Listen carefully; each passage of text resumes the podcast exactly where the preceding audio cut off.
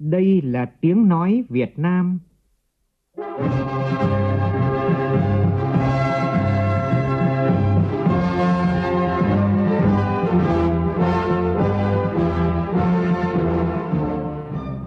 là tiếng nói Việt Nam, phát thanh từ Hà Nội, thủ đô nước Cộng hòa xã hội chủ nghĩa Việt Nam.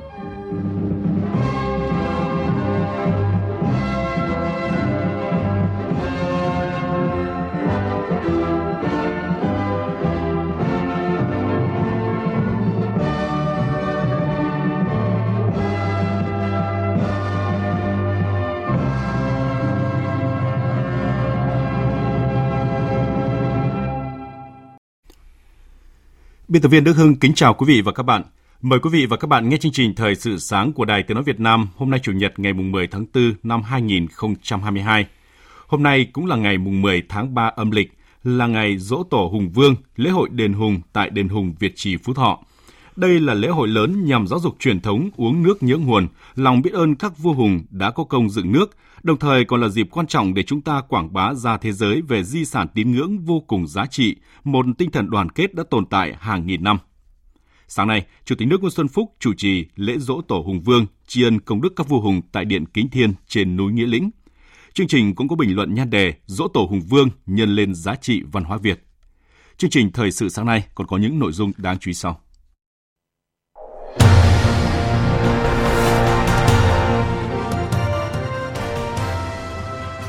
Lượng tìm kiếm trên Google về các chuyến bay và cơ sở lưu trú của Việt Nam đang ở mức cao nhất thế giới.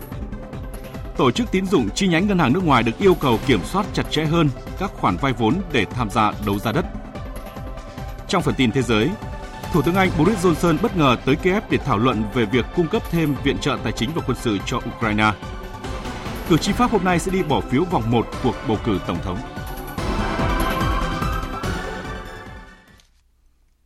Bây giờ là tin chi tiết. Thưa quý vị và các bạn, vào lúc này, Chủ tịch nước Nguyễn Xuân Phúc đang chủ trì lễ dỗ tổ Hùng Vương năm 2 nhâm dần 2022, tri ân công đức các vua hùng đã có công dựng nước tại điện Điện Kính Thiên trên đỉnh núi Nghĩa Lĩnh, tỉnh Phú Thọ. Trước đó, chiều qua, Chủ tịch nước Nguyễn Xuân Phúc cùng lãnh đạo Đảng, Nhà nước và lãnh đạo tỉnh Phú Thọ, Văn phòng Chủ tịch nước, một số bộ, ban, ngành, thay mặt đồng bào cả nước và kiều bào ta ở nước ngoài, thành kính dân hương tri ân công đức của Tổ mẫu Âu Cơ và dân hương tại đền thờ Quốc Tổ Lạc Long Quân. Tối qua, tại sân khấu Hồ Công viên Văn Lang, ban tổ chức Dỗ Tổ Hùng Vương năm 2022 2022 tổ chức chương trình nghệ thuật Linh thiêng nguồn nguồn cội, đất tổ Hùng Vương gắn với kỷ niệm 10 năm UNESCO công nhận tín ngưỡng thờ cúng Hùng Vương là di sản văn hóa phi vật thể đại diện của nhân loại. Đây là điểm nhấn trong chương trình Dỗ Tổ Hùng Vương phục vụ đồng bào cả nước và du khách hành hương về đất tổ. Phản ánh của phóng viên Việt Cường.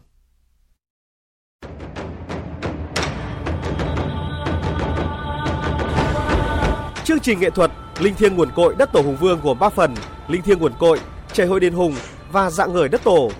Với 12 ca khúc và 13 tiết mục hát múa với nội dung mang đậm giá trị văn hóa độc đáo của vùng đất tổ, thể hiện lòng biết ơn, truyền công đức của các vua hùng đã có công dựng nước, ca ngợi tinh thần đoàn kết, yêu nước, truyền thống uống nước nhớ nguồn của dân tộc như công đức vua hùng, nổi chống lạc hồng, đất nước lời du, non sông ngàn năm gấm vóc và bay lên nòi giống tiên rồng và các ca khúc có giai điệu độc đáo, mang âm hưởng dân gian, hiện đại, thể hiện sức sống mãnh liệt của quê hương, con người đất tổ, giàu bản sắc trên chặng đường phát triển hội nhập.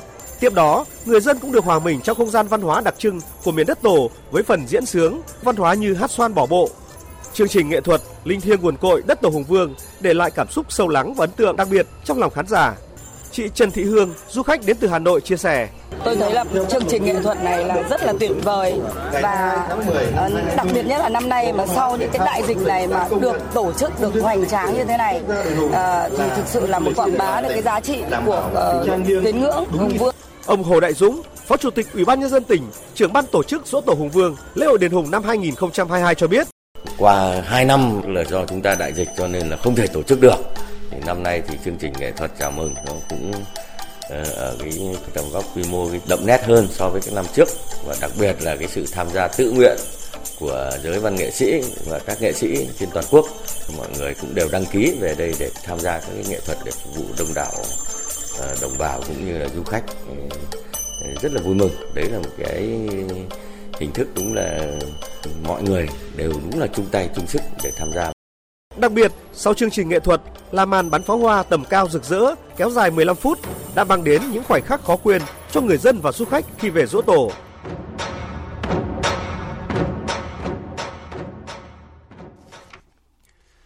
Thưa quý vị và các bạn, dỗ tổ Hùng Vương, ngày lễ trọng của cả dân tộc là biểu tượng của giá trị văn hóa tinh thần Việt Nam. Ở phần sau của chương trình, chúng tôi có bình luận dỗ tổ Hùng Vương nhân lên giá trị văn hóa Việt. Cũng tối qua tại khu di tích lịch sử quốc gia đặc biệt Cố đô Hoa Lư, xã Trường Yên, huyện Hoa Lư, Ủy ban nhân dân tỉnh Ninh Bình tổ chức khai mạc lễ hội Hoa Lư năm 2022. Tới dự có Ủy viên Bộ Chính trị Đình Tiến Dũng, Bí thư Thành ủy Hà Nội, đại diện lãnh đạo các ban bộ ngành trung ương, địa phương và đông đảo người dân và du khách thập phương. Tin của phóng viên Sơn Lâm.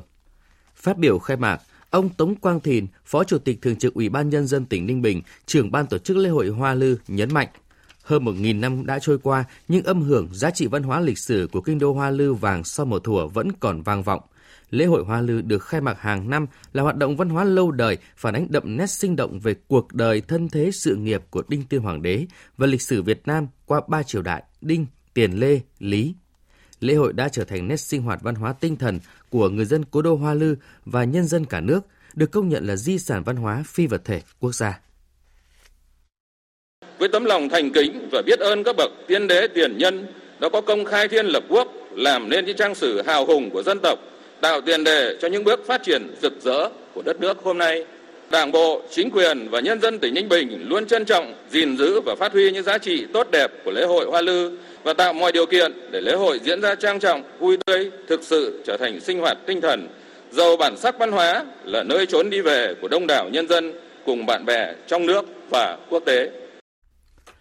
Cũng tại lễ khai mạc, ông Phạm Quang Ngọc, Chủ tịch Ủy ban Nhân dân tỉnh Ninh Bình đã đánh chống khai hội Hoa Lư năm 2022. Tiếp đó, các đại biểu và nhân dân được thưởng thức chương trình nghệ thuật với chủ đề Huyền thoại từ lòng đất. Trước khi khai mạc lễ hội Hoa Lư, tại khu di tích lịch sử quốc gia đặc biệt Cố Lô Hoa Lư đã diễn ra nhiều hoạt động văn hóa văn nghệ, thể thao, thu hút sự tham gia của nhiều du khách và nhân dân. Chương trình Thời sự sáng sẽ được chuyển sang các tin tức đáng chú ý khác. Theo thống kê, lượng tìm kiếm trên Google về các chuyến bay và cơ sở lưu trú của Việt Nam đang ở mức cao nhất trên thế giới. Dư luận thế giới đánh giá cao các kết quả phòng chống dịch COVID-19 đã đưa Việt Nam trở thành điểm đến an toàn. Dư luận thế giới đánh giá với kết quả phòng chống dịch, Việt Nam đang trở thành điểm đến an toàn. Du lịch Việt Nam sẽ phục hồi rất mạnh, thuộc nhóm tốt nhất du lịch. Có kết quả này là do sự chỉ đạo điều hành kịp thời, hiệu quả, hiệu lực của chính phủ và các địa phương cũng như sự đồng lòng của toàn dân. Đáng chú ý, vaccine đã được khẳng định là vũ khí chiến lược và cũng là thành công của Việt Nam, một trong các quốc gia có số liều tiêm vaccine phòng COVID-19 cao nhất thế giới, với tỷ lệ tiêm mũi 1 đạt 100%, mũi 2 đạt 99,8%, mũi 3 đạt 49%. Chủ trì phiên họp thứ 14 của Ban chỉ đạo quốc gia phòng chống dịch COVID-19 ngày hôm qua, Thủ tướng Phạm Minh Chính, trưởng Ban chỉ đạo yêu cầu Bộ Văn hóa Thể thao và Du lịch thì phối hợp với Bộ Y tế ban hành hướng dẫn cụ thể về quản lý chăm sóc điều trị F0 nếu là du lịch trong nước và quốc tế để đảm bảo cái du lịch an toàn, thân thiện và hiệu quả. Rồi phối hợp với Bộ Ngoại giao, Bộ Công an, Bộ Tài chính rà soát tháo gỡ các bất cập về quy định hiện hành liên quan đến chính sách visa và du lịch kinh doanh lữ hành để phục hồi và phát triển mạnh cái ngành du lịch theo cái nghị quyết 08 về phát triển du lịch rồi chuẩn bị các cái điều kiện triển khai tổ chức SEA Games an toàn, hiệu quả, thể hiện cái kiểm soát cái dịch bệnh tốt của chúng ta để có các bạn bè quốc tế thấy là yên tâm. Hôm nay người dân cả nước bước vào ngày thứ hai của kỳ nghỉ lễ Dỗ Tổ Hùng Vương. Hôm qua, ngày đầu tiên của dịp nghỉ lễ, nhiều khu vực vui chơi giải trí ở Hà Nội thu hút hàng chục nghìn lượt người đến vui chơi và tham quan cùng gia đình, trong đó hoạt động trải nghiệm bằng xe buýt hai tầng khám phá Hà Nội từ trên cao và tham quan các địa điểm nổi tiếng ở Hà Nội như Lăng Bác, Hoàng Thành Thăng Long, Chùa Trấn Quốc, Văn Miếu Quốc Tử Giám, nhà thờ lớn đã thu hút khá đông du khách phương xa. Đẹp, cổ kính, ở đây thì có nhiều cây xanh này à, em có sử dụng ở trong Sài Gòn rồi kia buổi tối còn ở này thì à, em à, đi buổi sáng thì nó cũng có trải nghiệm mới trải nghiệm và ngồi trên tầng 2 ấy, thì nó sẽ rất là khác biệt cái không gian nó thoáng hơn và cái tầm nhìn của mình là từ cao nhìn xuống ấy nhìn nó rất là đẹp ạ à. nhất là mấy hôm nay nắng thì nó lại càng đẹp ạ à. sau một cái thời gian dài giãn cách thì cũng có muốn một cái buổi ra ngoài để hít thở không khí rồi đi cho cả trẻ con gia đình đi ngắm đường phố một cách thoải mái nhất. Vịnh Hạ Long, tỉnh Quảng Ninh trong ngày đầu tiên cũng đón 5.000 du khách sau 2 năm bị ảnh hưởng bởi dịch COVID-19. Chị Eti Bicha, du khách Ấn Độ và bà Cheryl Fangose tới từ Pháp chia sẻ. Lần đầu tiên đến Hạ Long, nhưng tôi đã nghe rất nhiều về điểm đến nổi tiếng này. Đây cũng là kỳ nghỉ đầu tiên của tôi sau dịch Covid-19, nên tôi đã chọn đến Hạ Long vì vẻ đẹp của nơi này. Các dịch vụ đều rất thuận lợi, đi lại dễ dàng, rất tuyệt vời. Chúng tôi có chuyến đi hơn 3 tuần ở Việt Nam. Hạ Long là điểm đến ấn tượng, cảnh đẹp, thời tiết tốt. Chúng tôi rất háo hức được tận hưởng cảnh biển vào ban đêm trên du thuyền. Du khách tại các tỉnh miền Trung dịp này đã được trải nghiệm tuyến tàu cao tốc bằng đường biển đầu tiên từ Đà Nẵng đi đảo Lý Sơn, tỉnh Quảng Ngãi. Trong suốt hành trình, du khách thỏa sức ngắm nhìn biển đảo quê hương, hình ảnh về cảng Tiên Sa, về đảo Cú Lao Tràm, về đảo Lý Sơn và những hoạt động khai thác thủy sản của ngư dân trên biển. Du khách Nguyễn Đình Thành và Nguyễn Thị Xuân Hoa bày tỏ. Đây là chuyến đi đầu tiên cái tàu trưng chắc từ Đà Nẵng và đi thẳng đến Lý Sơn và đây là cái tàu rất là đẹp, tàu 5 sao, à, hơn 600 chỗ ngồi cho nên tôi rất hào hứng với chuyến đi lần này. Mình đi du lịch mình chưa có đi tàu thủy mà dài như thế này. À, lần đầu tiên là thành ra là mình rất là thích. Dịp nghỉ lễ này, nhiều người dân thành phố Hồ Chí Minh phần đông không chọn du lịch xa hay về quê mà ở lại thành phố tham quan những địa điểm quen thuộc như nhà thờ Đức Bà, Dinh Độc Lập, Thảo Cầm Viên hay các bảo tàng. Đợt này, thành phố Hồ Chí Minh cũng đón khá nhiều đoàn khách tham quan đến từ các tỉnh và du khách nước ngoài. Bà Hà Thị Ánh, du khách đến từ Quảng Ninh chia sẻ. Đoàn đa số lần đầu tiên đến thành phố Hồ Chí Minh cho nên rất là vui mừng và phấn khởi. Đi ờ, thành phố Hồ Chí Minh lần này là lần đầu tiên, rất là ờ, nhộn nhịp và phong phú. Đồ ăn rất là ngon, rất là hợp khẩu vị.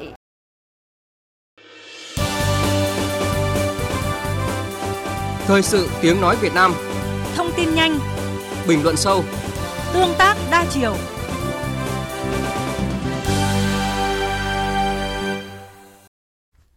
Chương trình Thời sự sáng tiếp tục với các tin kinh tế đáng chú ý. GDP của quý 1 năm nay đạt trên 5%. Các chuyên gia đánh giá đây là tín hiệu tích cực của nền kinh tế. Đồng thời kết quả này cũng cho thấy nền kinh tế của đất nước đang trên đà phục hồi sau 2 năm liên tiếp bị ảnh hưởng nặng nề bởi dịch COVID-19. Tin của phóng viên Nguyễn Hằng. Theo Tổng cục Thống kê, trong quý 1 năm nay, GDP ước tính tăng 5,03% so với cùng kỳ năm trước, cao hơn tốc độ tăng 4,72% của quý 1 năm 2021. Các hoạt động tiêu dùng đang dần lấy lại đà tăng nhờ các biện pháp phòng chống dịch linh hoạt hiệu quả.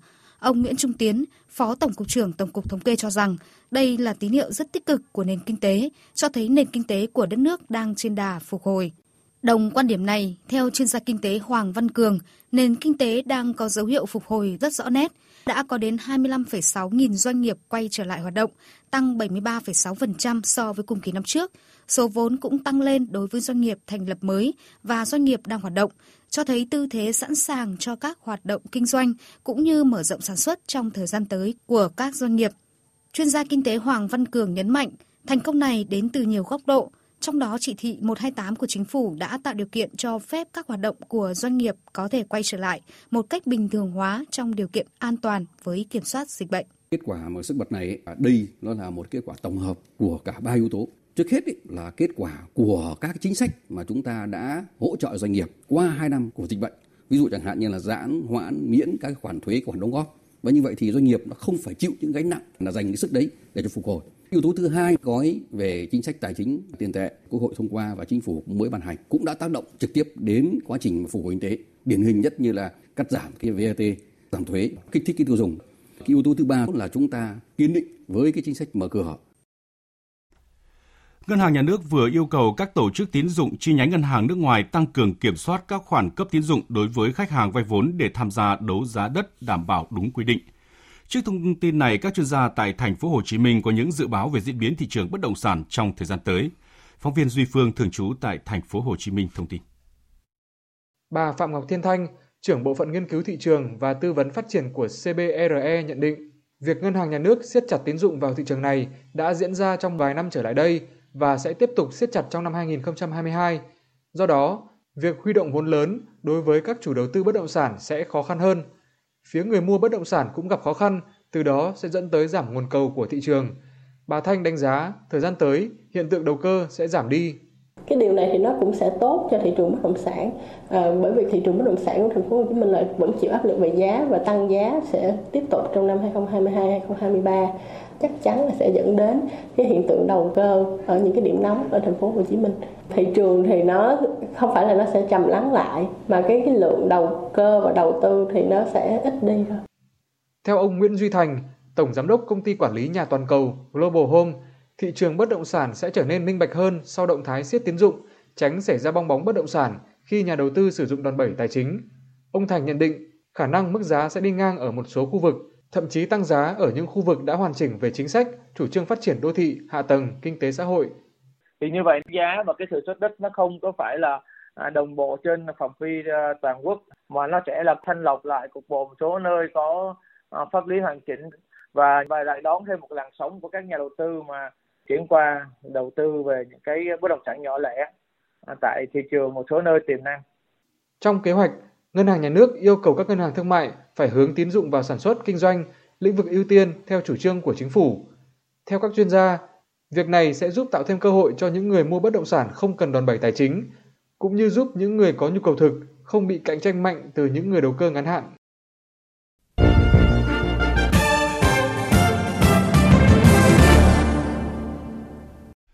Xin được chuyển sang phần tin thế giới. Gần 49 triệu cử tri Pháp hôm nay sẽ đi bỏ phiếu vòng 1 của bầu cử Tổng thống Pháp 2022 để lựa chọn người đứng đầu nước Pháp trong nhiệm kỳ 5 năm tới, trong bối cảnh nước Pháp đang đối mặt với các thách thức cả về đối nội và đối ngoại, đồng thời tỷ lệ cử tri vắng mặt sẽ là một dấu hỏi lớn. Thông tin từ phóng viên Quang Dũng, thường trú tại Pháp. Theo luật bầu cử của Pháp, mỗi điểm bỏ phiếu không được phép đón quá 1.000 cử tri, nên tổng cộng sẽ có khoảng 49.000 điểm bỏ phiếu được mở trên toàn nước Pháp. Các cử tri Pháp sẽ bắt đầu bỏ phiếu vào lúc 9 giờ sáng và kết thúc vào lúc 19 giờ theo giờ địa phương, trừ một số điểm bỏ phiếu tại một số thành phố lớn. Các cuộc thăm dò dư luận được thực hiện gần nhất vẫn cho thấy, trong số 12 ứng cử viên tham gia cuộc đua vào ghế tổng thống, đương kim tổng thống Pháp Emmanuel Macron vẫn đang dẫn đầu trong các lựa chọn của cử tri Pháp, với dự kiến giành được khoảng 26,5% phiếu bầu tại vòng 1. Tiếp đến là bà Marine Le Pen, lãnh đạo đảng cực hữu tập hợp quốc gia với khoảng 22,5% số phiếu, và thứ ba là ông Jean-Luc Mélenchon của đảng nước Pháp bất khuất với dự kiến giành được khoảng 17,5% số phiếu. Theo chuyên gia chính trị Pháp ông Roland Kegon, việc ngày càng có nhiều cử tri Pháp thờ ơ với cuộc bầu cử tổng thống là do nhiều người, đặc biệt là giới trẻ, ngày càng có suy nghĩ rằng các cuộc bầu cử không giải quyết được các vấn đề bức xúc của xã hội khi các chính trị gia hứa hẹn quá nhiều trong các chiến dịch tranh cử nhưng sau đó lại không thực hiện. Tại Pháp lâu nay nhiều người vẫn coi rằng việc đi bỏ phiếu là một nhiệm vụ công dân Hầu hết những người trên 60 tuổi vẫn nghĩ thế và vẫn đi bỏ phiếu, dù họ không thực sự hứng thú với cuộc bầu cử và coi cuộc bầu cử không quá quan trọng. Nhưng điều này thực tế không còn tồn tại. Ngày nay mọi người đều được hỏi nghĩa vụ công dân là gì. Nhiều người sẽ nói đơn giản là việc không vứt rác ra đường hay các hành động nào đó để bảo vệ môi trường. Việc đi bỏ phiếu chỉ còn được xếp vị trí thứ 8 hoặc thứ 10. Sau khi đa số các điểm bỏ phiếu đóng cửa lúc 19 giờ theo giờ địa phương, Kết quả vòng 1 của bầu cử tổng thống Pháp sẽ chính thức được công bố vào lúc 20 giờ trên tất cả các phương tiện truyền thông tại Pháp. Thủ tướng Pakistan Imran Khan hôm nay đã không vượt qua được cuộc bỏ phiếu bất tín nhiệm tại Hạ viện khi có tới 174 nghị sĩ bỏ phiếu chống lại ông. Như vậy, ông Imran Khan sẽ không còn là thủ tướng và Hạ viện Pakistan sẽ bầu ra một thủ tướng và chính phủ lâm thời mới.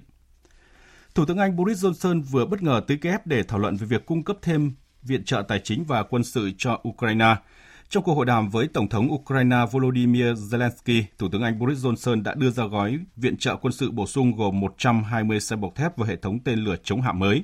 Ngoài ra, ông Johnson cũng cam kết viện trợ thêm 500 triệu đô la Mỹ cho Ukraine thông qua Ngân hàng Thế giới. Ít nhất 13 người di cư châu Phi đã thiệt mạng khi thuyền của họ bị chìm ngoài khơi Tunisia. Trong số những thi thể tìm thấy có 4 phụ nữ và trẻ em lực lượng bảo vệ bờ biển Tunisia cũng đã giải cứu được 19 người, hiện vẫn còn 10 người còn mất tích. Tiếp tục chương trình thời sự sáng nay là thông tin thể thao đáng chú ý.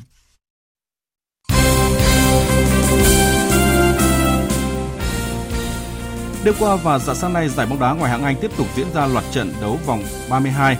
Arsenal đang trong quá trình gặp nhiều thách thức trong cuộc đua chạy vào top 4 giải ngoại hạng Anh khi để thua Brighton với tỷ số 1-2, giảm chân ở vị trí thứ 5 trên bảng xếp hạng với 54 điểm.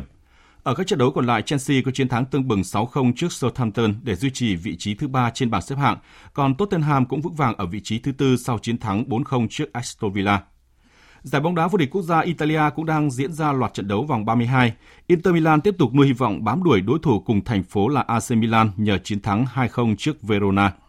Ở trận đấu khác, Juventus lội ngược dòng giành chiến thắng 2-1 trên sân của Cagliari để rút ngắn khoảng cách với đội đầu bảng AC Milan xuống còn 5 điểm nhưng đã thi đấu nhiều hơn một trận. Còn tại loạt trận vòng 31 giải vô địch quốc gia Tây Ban Nha, Real Madrid xây chắc ngôi đầu với chiến thắng 2-0 trước Retafe. Ở các trận đấu còn lại, Atletico Madrid nhận thất bại 0-1 trên sân của Mallorca. Villarreal bị Athletic Bilbao cầm hòa một đều trên sân nhà, còn Real Betis giành chiến thắng 2-1 trước Cadiz.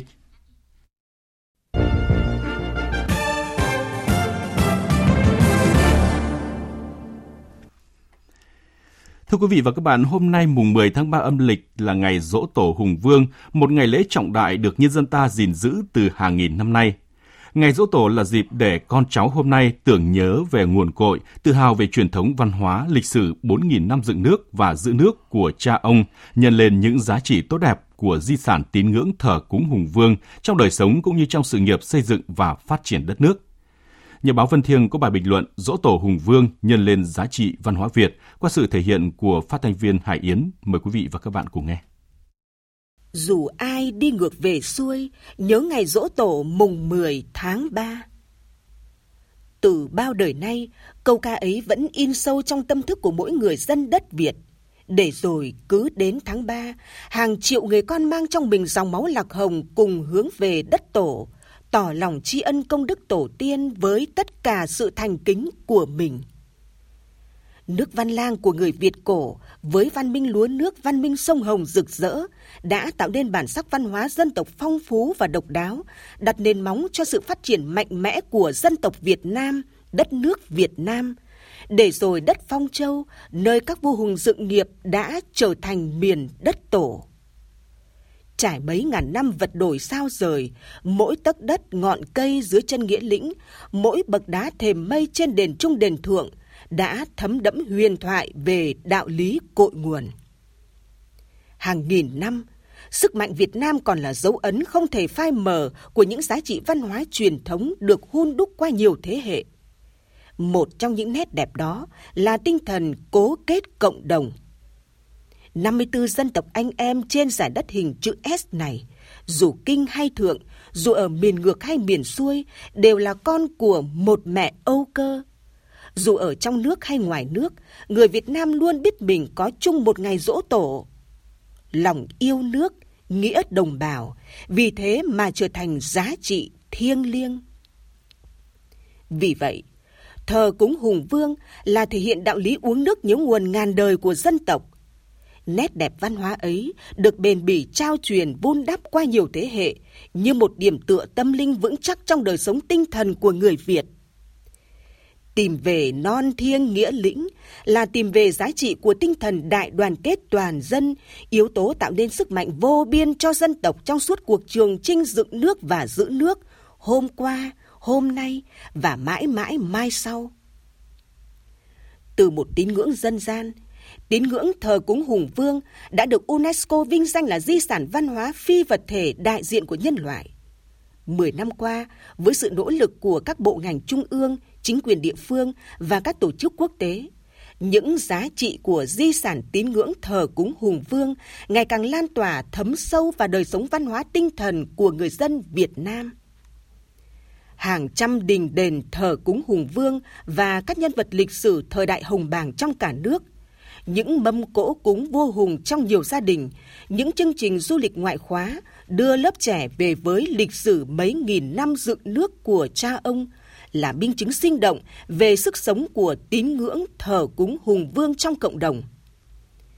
Ngày Quốc tổ Việt Nam toàn cầu được tổ chức ở nước ngoài mấy năm nay không chỉ để bà con Việt Kiều hướng về nguồn cội, mà còn là cách để kết nối với bạn bè quốc tế, cùng bảo tồn lan tỏa những giá trị mang tính toàn cầu của tín ngưỡng thờ cúng hùng vương, góp phần định vị văn hóa Việt Nam.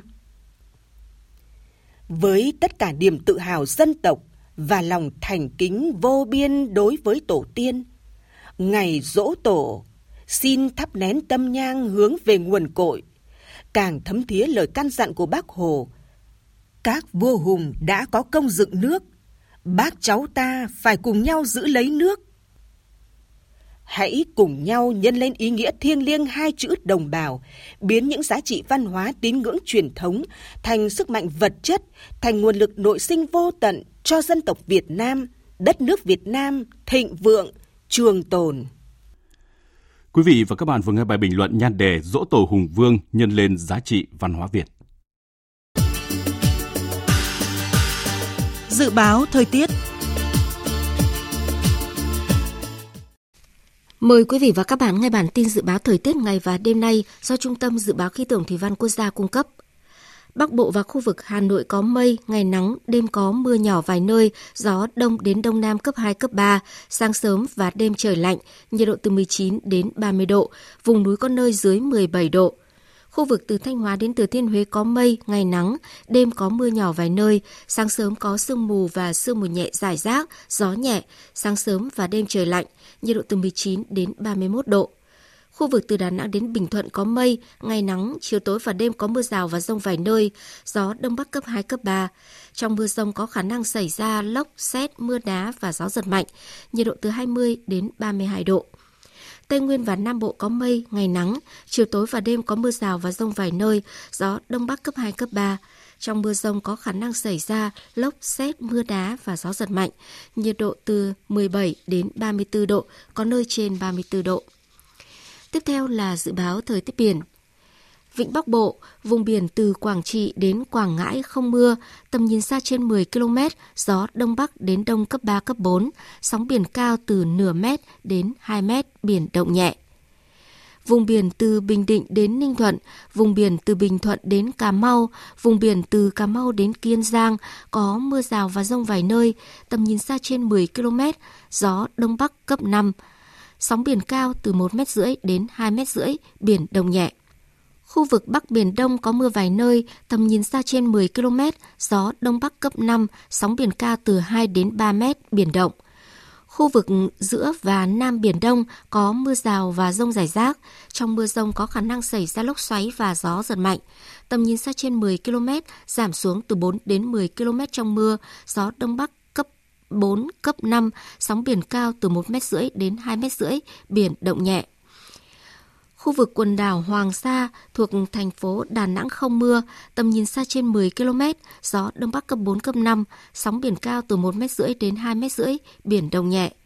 Khu vực quần đảo Trường Sa, tỉnh Khánh Hòa có mưa rào và rải rác có rông. Trong mưa rông có khả năng xảy ra lốc xoáy và gió giật mạnh, cấp 6, cấp 7.